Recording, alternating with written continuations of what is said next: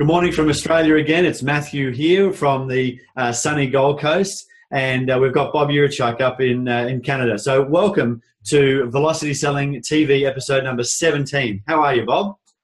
Great, Matthew, and good evening to you.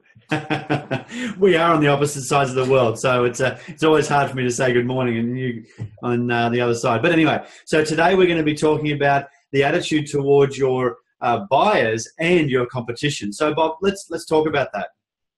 All right. Well, when we take a look at attitude towards buyers, I guess the question I would ask is, do you actually believe that there's buyers out there for your products and services?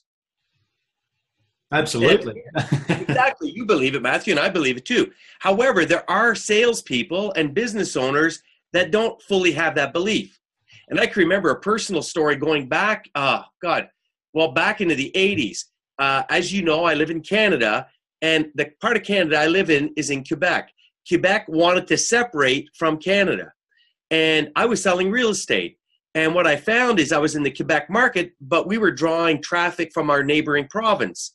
Well, I stuck with it for 15 years, believing.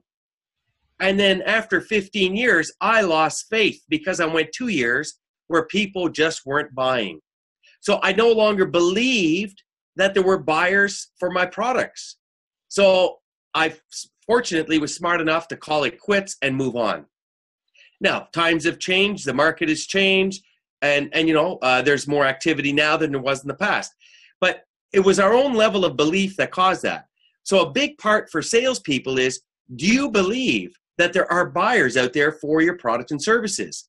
And if you believe in them, well, then when we get into behavior, uh, part three, we're going to look at your behavior towards buyers so that we make sure that you get the best return on time invested and that you are attracting the best of buyers. So, a big part of your attitude is not only believing in buyers, but it's preparing the mind for what sort of buyer are you looking for. So, start describing the buyer. And then another part about attitude is how do you want to be perceived by your buyers? For example, Matthew, uh, and I, you're a bad example, but uh, let's go back to your old selling days. Okay. Yes. Uh, you walk in on a, what do you bring with you on your first sales call visit? I'm talking about the past. Yeah. Well, and what salespeople do today? What do they bring with them on their first call? Well, a lot of times, you know, certainly with my coaching clients, you know, they show up with the, the brochure and the and the, the flip chart and the uh, and I was even asked the other day, do I need a, uh, a PowerPoint presentation to do a, a, an initial meeting? And I said, no, I'll be showing up with a pen and a pad. You got it. Now you just stole my thunder. Sorry about that, Bob. like like I said, what you did in the past, or what most salespeople do. When you walk in with that briefcase full of brochures and stuff, that becomes your crutch. And of course, the buyer is going to want to see everything you have in that briefcase. So what do you end up doing? You end up getting caught in a show and tell, free consulting, and you get caught up in what we call the buyer system. And you're perceived as a salesperson. And what happens when buyers see a salesperson? The barriers go up. That's and right. then all of a sudden, you're lost. So we have to look at we believe in buyers, but how should how do we want buyers to perceive us? Do they want to perceive us as a salesperson, or would they rather perceive us as a consultant, as someone who brings value to them? So, what we need to do is change some of the ways we do things. Rather than going in with a briefcase, go in with nothing but a, a notebook and a pen. What does that project? If I walk in with a notebook and a pen, what am I here to do? You're here to learn and here to ask questions. Ask questions, take notes, learn. It becomes all about the buyer. What's the quickest way to get earning the buyer's trust? Making it about me, my products, my services, my company, or making it about the buyer? It's all about the buyer. It's really interesting to to take that, and I've been living that now for about six months, and it's just a really different way to position yourself, and the, the openness that uh, that I get from buyers is incredible.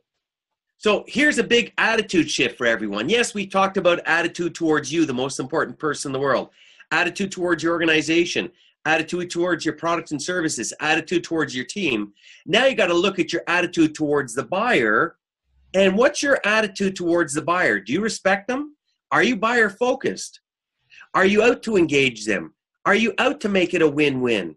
Are you do you have an owner's mentality? And are you willing to share that with a buyer to help them improve their bottom line as well? These are all questions that adjust your attitude to get you where you want to be. You can do that. The other thing you need to understand is your competition. Who is your competition? Uh, we have a very simple form that we get people to fill out in the various areas. We look at your company, comp- competitor A, B, C, D, and then you rank them on all these different factors so that you get to know your competition inside out and you get to know where your strengths and weaknesses are. So, the other thing with this is you never criticize your competition. If you know your competition, you could, yes, they are very good there. However, did you realize that our area of expertise is more over here, which would be your strength versus their weakness? So, knowing your competition is the other important element. And you have to have that attitude, that desire to learn not only about the buyer, but also about your competitors. Very cool. Well, that, that's really great, Bob. It's understanding that. Do you um, should we send that uh, have that form as available? The the competitor ranking form as available as a definitely as make it available. Sure, let's make it available to everyone to use. It's a generic form. It's not customized, but there's nothing wrong with you taking these, getting the idea, and making your own form out of it. Fantastic. Well, we are always here to serve, aren't we? You got it. Fantastic. Well, thanks very much, Bob. I really enjoyed that. And uh, and what are we going to talk about next week? Well, I think next week we're going to uh, ask the important question. And I want everyone to think about the answer to this question. And, and, and next week when we talk, let's see if they get it. The question is this Why do you go to work? Well, that's uh, that's pretty deep, Bob. So look uh, on that uh, on that, we'll leave it there, and we'll see you next week. Bye now. Thanks a lot, Matthew.